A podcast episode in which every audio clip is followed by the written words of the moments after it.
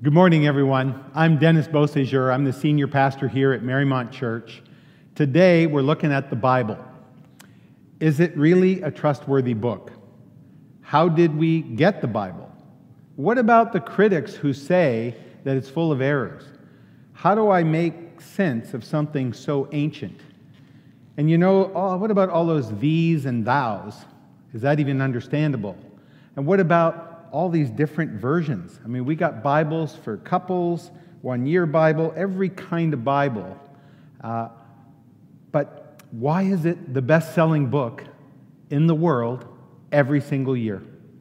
And if I was actually to crack it open, how would I read the Bible and make it applicable to my life? So that's what we're going to look at today. Pray with me. God, just show us uh, now how you want to move uh, in our lives as it pertains to the Bible. Uh, God, let us see your let us see your heart in this. Let us see truth. And I pray these things in Jesus' name. Amen. All right. So, in this summer of chaos, many of us are rethinking our life's key assumptions.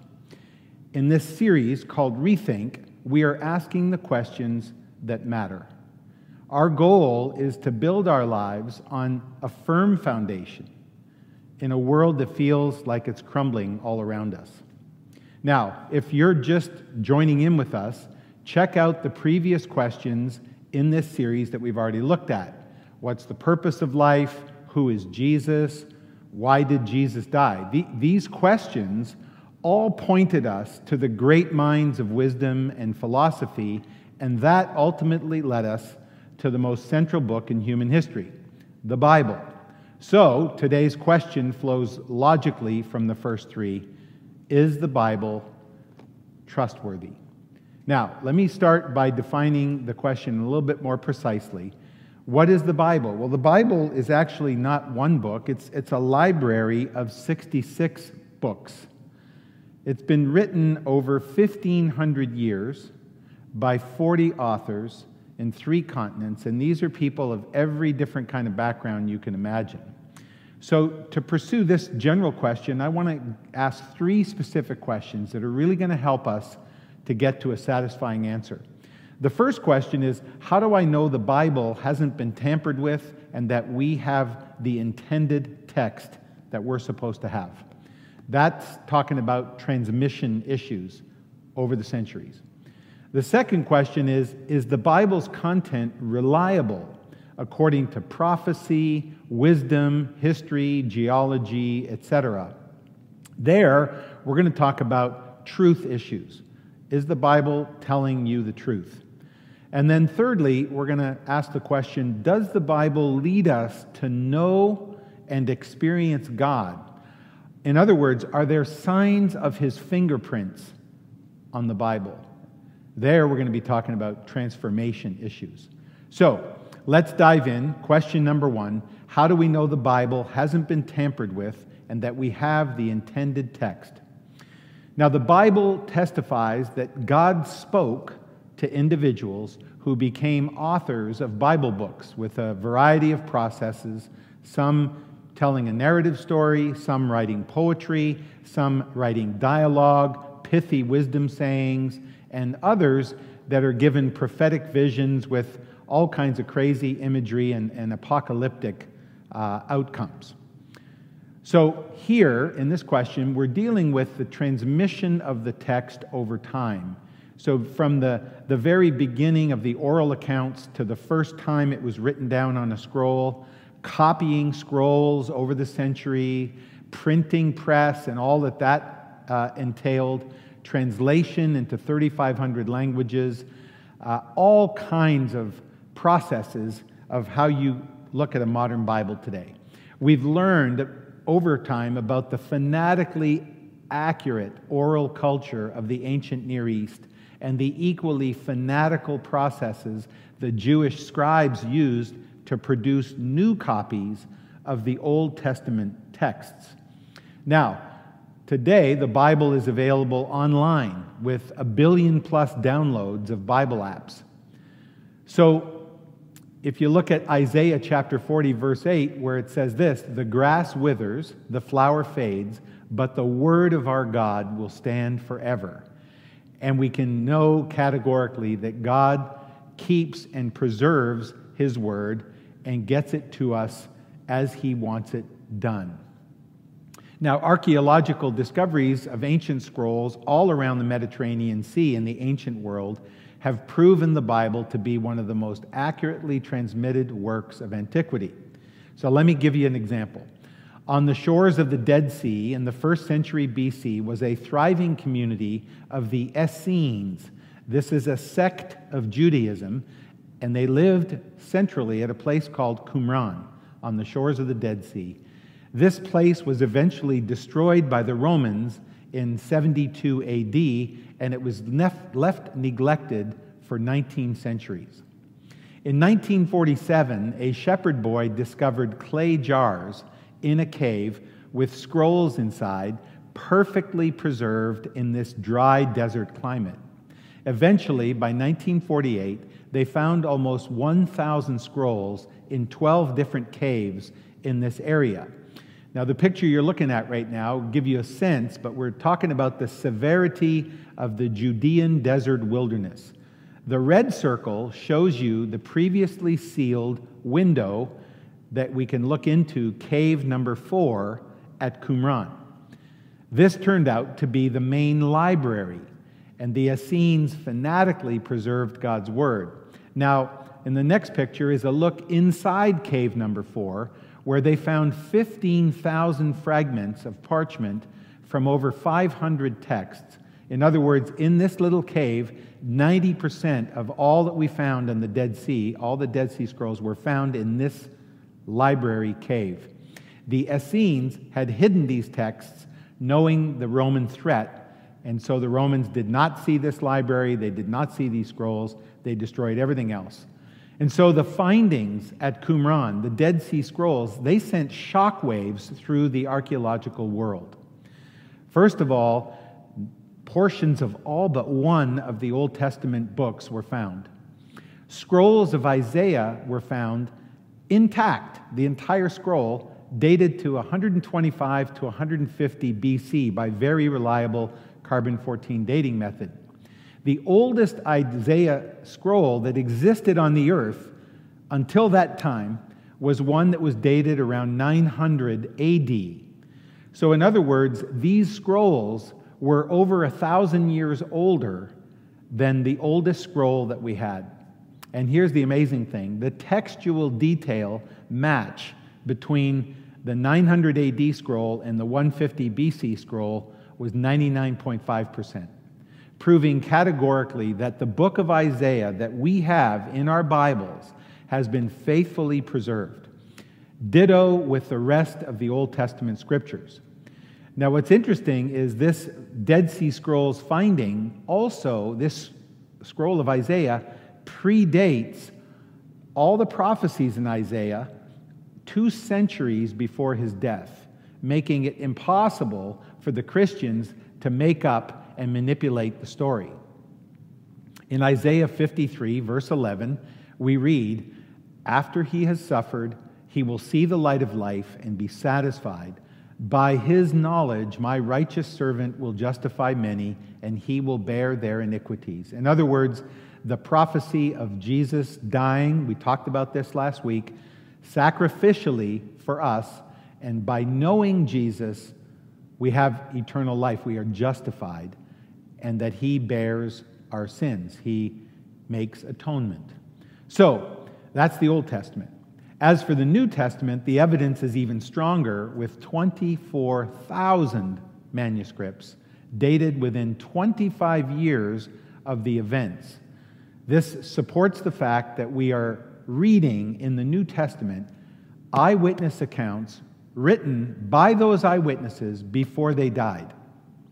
Now, this chart that I'm showing you has got a lot of detail on it, but it shows you that most of the famous works of antiquity, works like Homer's Iliad, that, that are virtually unchallenged in terms of their authenticity, have fewer than 20 copies And the closest to the New Testament is Homer's Iliad, and there's, we have 683 copies of that.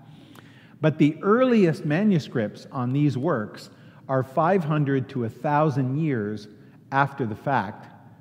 The history, for example, of Alexander the Great that we take as fact was actually written for the first time 400 years after he lived. No eyewitness accounts. So, bottom line, the Bible has been faithfully transmitted from the earliest days to today. Now, I don't have time today to talk about translations, but in Nigeria, we have witnessed the care and detail and triple checking that goes into a translation. We can confidently say that the words of God that were given to the authors of the Bible, and especially the words of Jesus, have been preserved just as Jesus said they would be. In fact, in Matthew 24, verse 35, he says, Heaven and earth will pass away, but my words will never pass away.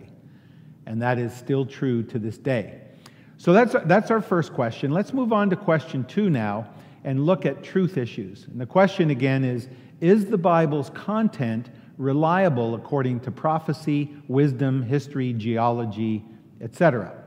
And here again, we're dealing about truth issues, and, and truth is truth. And so, science and scripture, when interpreted properly, when done properly, will agree. For example, in 1616, the idea of a sun centered rather than earth centered cosmology was declared heretical by the church. Galileo was excommunicated and placed under house arrest. The problem was not with science, the problem was with a faulty interpretation of the scriptures about the sun revolving around the earth in the book of Psalms. As science has progressed, for example, now we have unanimous agreement that the universe had a beginning. This was a major discovery in about 1992, meaning it had to have a causing agent. And also, the order of the creation in Genesis is unique, and it's the only origin account that we have in the earth right now, and there's several that we have, that agrees with known science. Now, it is widely agreed, for example, that the Colorado River did not carve out the Grand Canyon over millions and millions of years. How do we know this? Well, despite the best efforts of geologists, there are no known deposits in the Gulf of California where the Colorado River empties, unlike the Mississippi River in the Gulf of Mexico, which has a huge amount of material being pumped into the Gulf of Mexico all the time. The Grand Canyon is an incredible testimony to the global flood described in Genesis 6 to 9. The colored layers that you see there are evidence of rapid water driven deposits, one on top of the other. And here's the killer these very same layers are found in the same order all over North America and in many other places around the world. Now, Let's move along to Genesis 11, where the Bible says that God confused the languages of the humans that were building the Tower of Babel. And from there, it says that God scattered them all over the earth.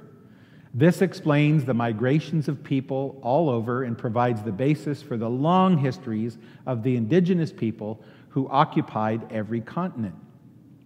Now, let's look, for example, at the Chinese language it bears crystal clear marks of the story of God from Genesis 1 to 11. Going from left to right, you see I've given you some words in, in Chinese characters. And let's uh, go from left to right. So, starting with the word boat, it's a combination of the characters for vessel and for eight and for people, the number of humans exactly on the ark. The word covet is made up of the characters for two trees and a woman. The word create includes the characters for speaking, dust, mud, life, and walk. God made Adam out of the earth, breathed into him the breath of life, and he became a living creature. The word forbid is made up for the characters for the two trees and God. It's amazing, but there is no doubt the language of China was influenced by the story of God as told in Genesis 1 to 11 before the people were dispersed all over the earth. Now, the more we know about Chinese history, the clearer it is that the God of Genesis 1 to 11 was worshiped in that land long, long, long time ago.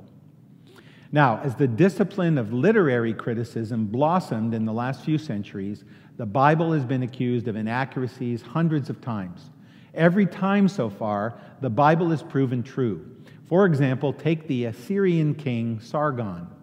In Isaiah 20, verse 1, we read this In the year that the supreme commander, sent by Sargon, king of Assyria, came to Ashdod and attacked it and captured it, at that time the Lord spoke through Isaiah, son of Amos.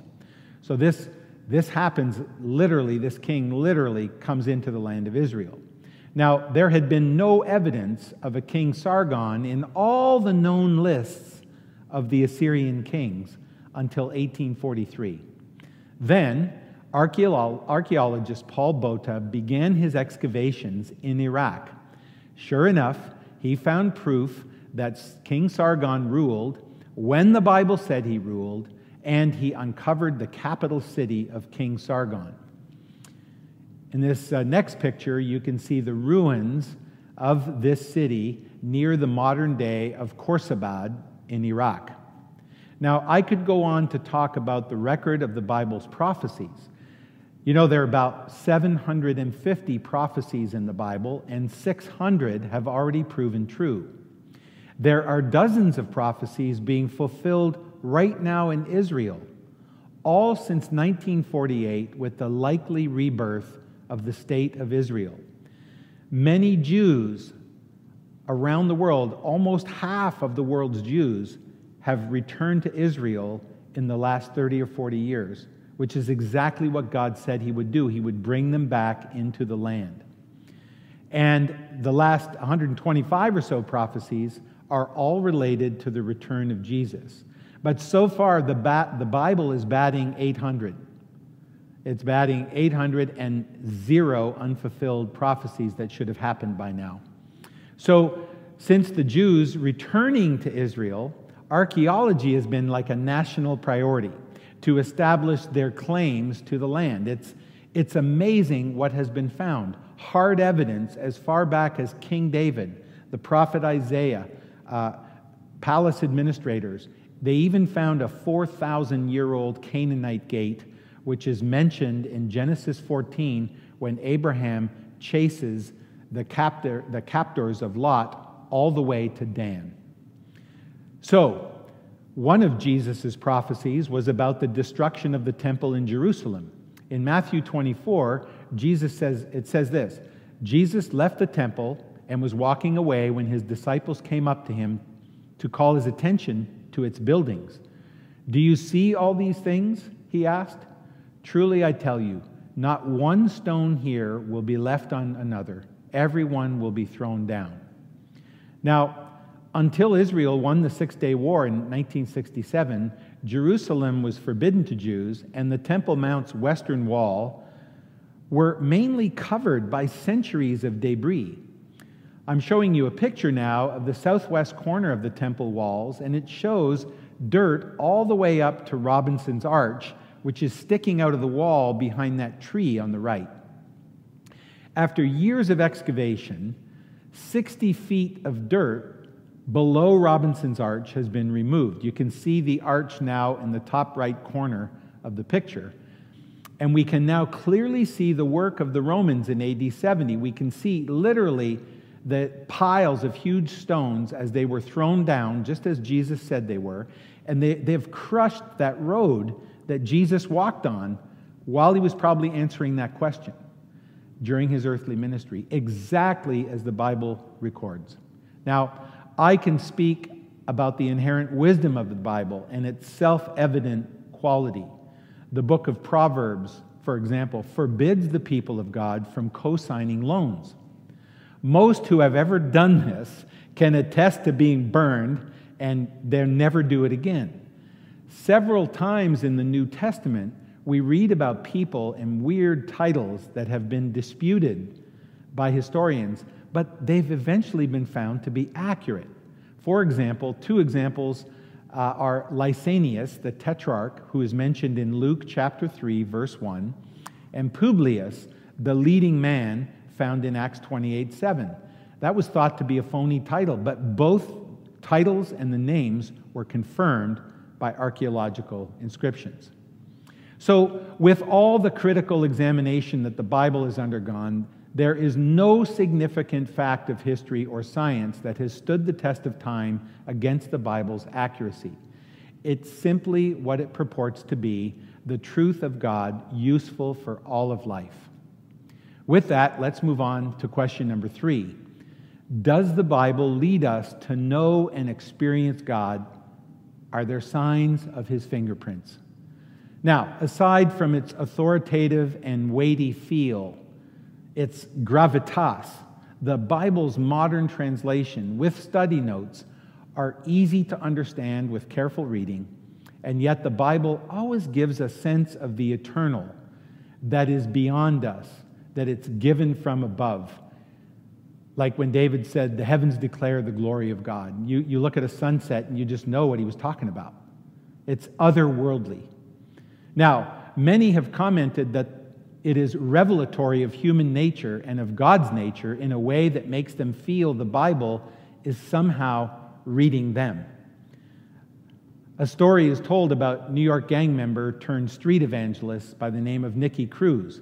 He was approached on the street by a man who asked for his New Testament so he could roll joints of marijuana. Cruz agreed, but stipulated that the guy had to read each page before smoking it. Months later, Cruz saw the man and he was active in ministry. And he asked him, Hey man, how's it going? And the guy says, I smoked Matthew, I smoked Mark, I smoked Luke, and then John smoked me. The Bible had read his soul and brought him to Christ. He's now an evangelist, and again, divine fingerprints are all over his book and his life. Hebrews 4:12 says it this way: "For the word of God is alive and active, sharper than any double-edged sword. It penetrates even to dividing soul and spirit, joints and marrow. It judges the thoughts and attitudes of the heart." It is challenging, helpful, comforting, and there's a sense that we are with a loving, intelligent, warm being the Bible meets and exceeds the highest standards of literature. It reflects the loftiest virtues. This makes sense of the fact that it is the perennial bestseller of all time and of every year on record. They don't even put it on the lists anymore. More divine fingerprints. The great theologian Augustine was wrestling with the Bible and the questions of its reliability, secretly knowing that his main hangup was giving up the lifestyle of sexual promiscuity he, he was so thoroughly enjoying. One day in his garden, he heard a child on the other side of the fence say, Take and read.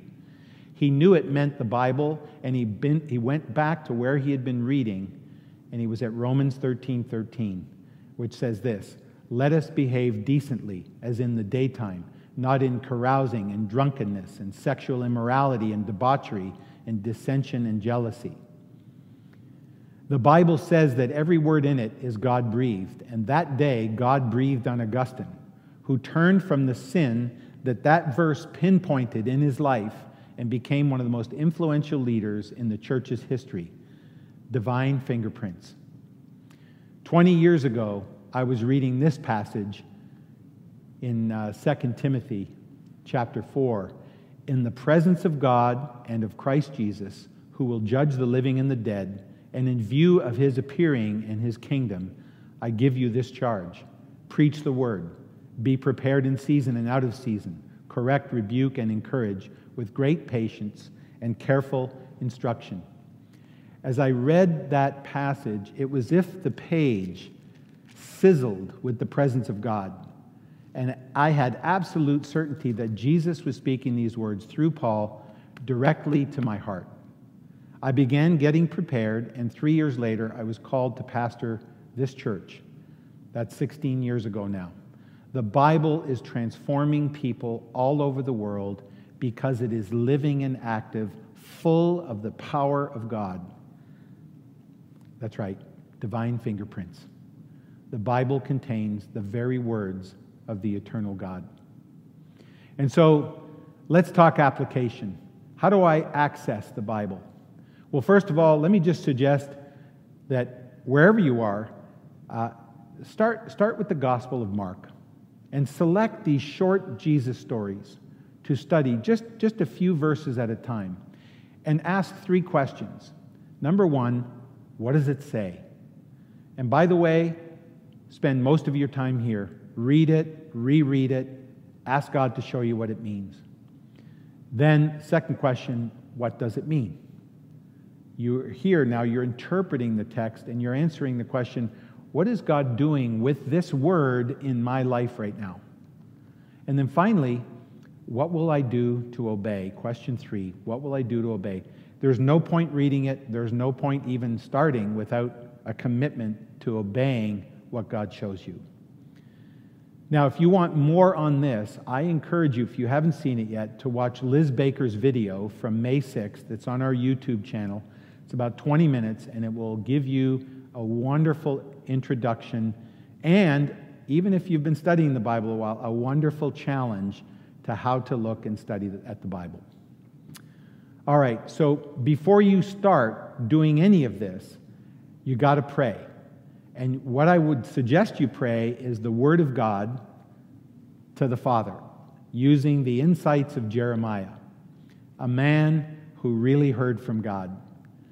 And in his book, he has three verses that just sing with how God wants to speak with us. You got uh, chapter 23, it's, Is not my word like fire, declares the Lord, and like a hammer that breaks rock in pieces? Chapter 29, it says, You will seek me and find me when you seek me with all your heart. That's what I mean by like wanting to obey. And then in chapter 33, it says, Call to me, and I will answer you and tell you great and unsearchable things you do not know. So let's pray, and this is kind of how it might look in your life. And as I said, even if you've been at this a long time, I just encourage you to think of a prayer like this, even today when you read the Bible.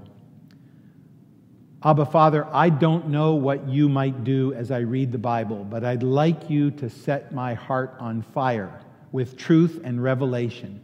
And I'd like to break the rocks in my life stubbornness, selfishness, doubt, just to name a few. Lord, I'm going to read your word with the desire to truly know you. Help me seek you with all my heart. And Lord, I'm not sure of this, but I know I don't know all of the things I need to know. I am reading your word because I want to know the great and unsearchable things that only you can tell me. Amen. And expect God to move because the Bible has not been tampered with. The Bible has been transmitted faithfully. The Bible speaks truth and the Bible transforms. So expect God to move in this week. Amen? Amen.